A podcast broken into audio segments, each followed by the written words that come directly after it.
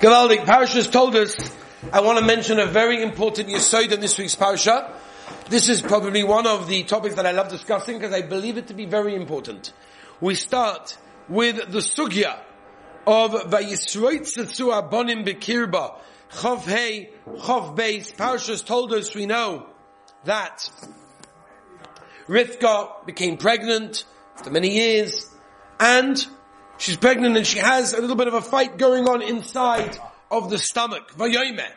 Ibn came, lama zel noichi. What is this going on over here? What's happening over here? Right, which you have to understand on its own. Why is she complaining? She waited so long to have a child. It doesn't. Yitzchak, whole business. Now, what's, what, a bit of tzah, a bit of pain. She's like, what do I need this for? Okay.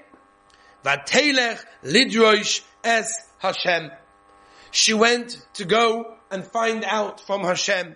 Zug Rashi lebeis midrasha shel shem, lidrois es Hashem, shiyagid lo mateh b'soifa. What is going to be the end? Very, very famous idea in the parsha, very important idea. She went to go and ask from the Rabbi Shalom what's going on inside. It seems to be an interesting thing that as she went past the base of Zara, there's fighting going on. As she goes past Beis HaKnesses, Beis there's fighting going on. What's pshat? A few ideas, by the way. There's a modige Torah la Torah. Chaim, this is Gavaldik. The Torah la Torah says, it's not the pshat that they were fighting in the womb. Torah la Torah is a rishon. He says the Peshat Esav was very, very hairy. And Yaakov, every time he touched him, it was like, it was like scratching him and it was annoying him. The Torah brings that, La Torah says that. Isn't that amazing? Century already happened already from already those times. Right? They needed OT, whole business. The kids are amazing what it is. But that's already the Torah Torah, Rabbi say. Okay? But that's what it is, okay? So that was a fighting going on over there.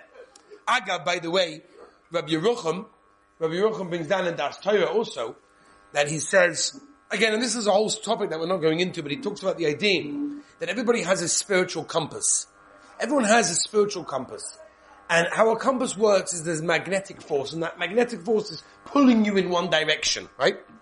So, Everyone has a magnetic force that's pulling them in a certain direction. Everybody should look to see what is their compass pulling them towards. Is it pulling them towards Ruchnius? Or is it pulling them towards Gashmius?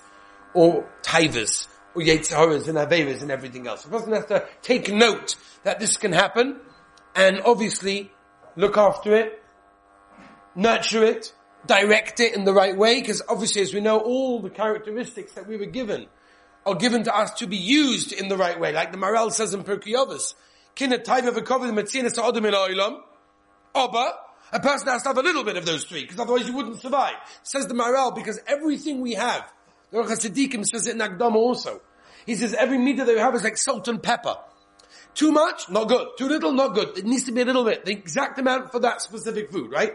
Our midas are the same thing. Everything can be directed in the right way. The Gemara tells us famously that are, the way you're born, the time that you're born affects often your actions. Right? For example, there's a time of being born that you love blood. So you have a choice. And the Gemara asks Akasha, what are you meant to do if you're born in a time that, you know, that you love blood? And the answer is become a mile, become a shochet. What does that mean essentially? Take what you were given and use it for the positive because everything can be. But that's already the schmooze that, that maybe we should do a different time. I want to mention one small idea, which I believe to be a very important idea, an idea that we should be implementing in our lives now specifically, but also for our whole lives. Because it's very, very important. So remember, Rivka has a safek. She doesn't know what to do. What's going on inside her? Is this a schizophrenic boy? Does he have bipolar?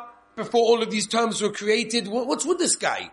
Eh, eh, eh, Beis Avodah Zorah, he's fighting to get out. Beis Medrash is fighting to get out. Like, what, what, what's going on with this guy? Yeah. She goes to Yeshiva Shem Ve'eva, and they found out that no, no, no, no, it's twins. One is Azoi, one is Azoi.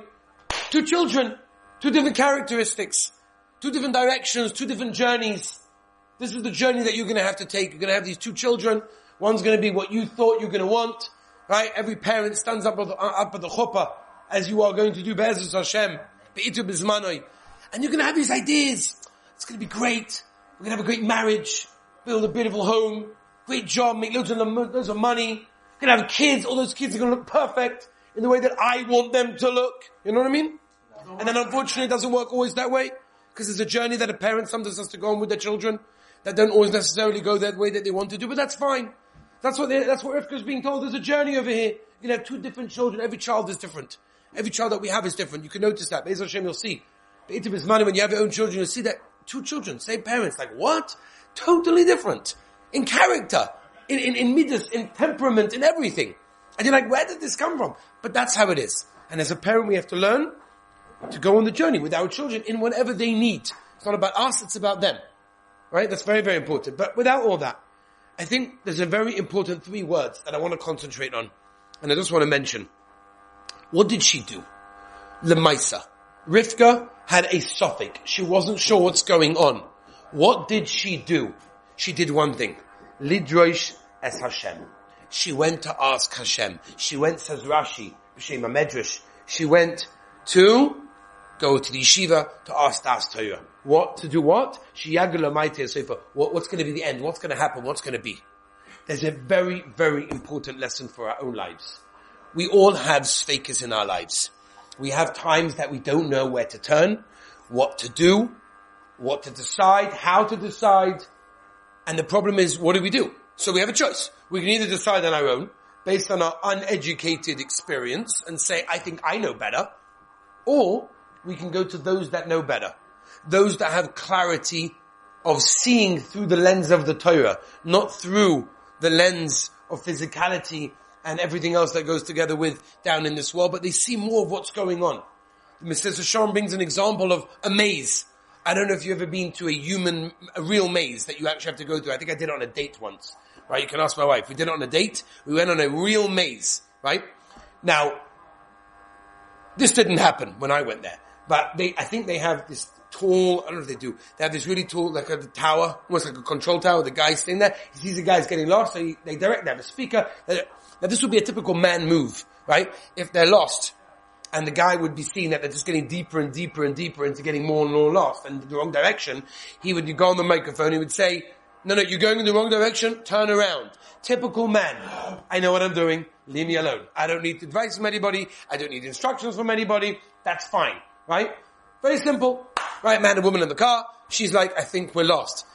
I think you need to ask someone. He's like, no, it's fine. I know the way. It's okay, right? Open up a new box, take instructions out. The woman's like, oh, let's read the instructions. He's like, no way. I know what to do. I don't need the instructions to tell me what to do. That's why, by the way, it's the biggest pella on Seder night. Seder night. We sit down and there are 64 mitzvahs that every man Art ArtScroll says pick up the coast. Okay, pick up the coast. ArtScroll says cover the challah, the matzah, cover the matzah. All of a sudden, every man is listening to all the instructions. I don't understand what's going on over here. You know? It's amazing. Think about it. Anyway, that's not for now. The point is, Mr. Shum says, that sometimes we have to take advice and ask those people that are higher than us, more experienced than us. They understand what's going on. Those are the people we're looking at. And people often think, they don't understand what's going on. They don't understand what's going on. Do the Talmidei Chachomim, do the Gedolim understand what's going on? Do they really know what's happening in the world? Technology, they're talking about internet, they're talking about smartphones. Do you think they really understand? You know what's amazing? People used to go, for example, to Rav Aaron Leib, that's how. Right? Rav Aaron Leib was unbelievable.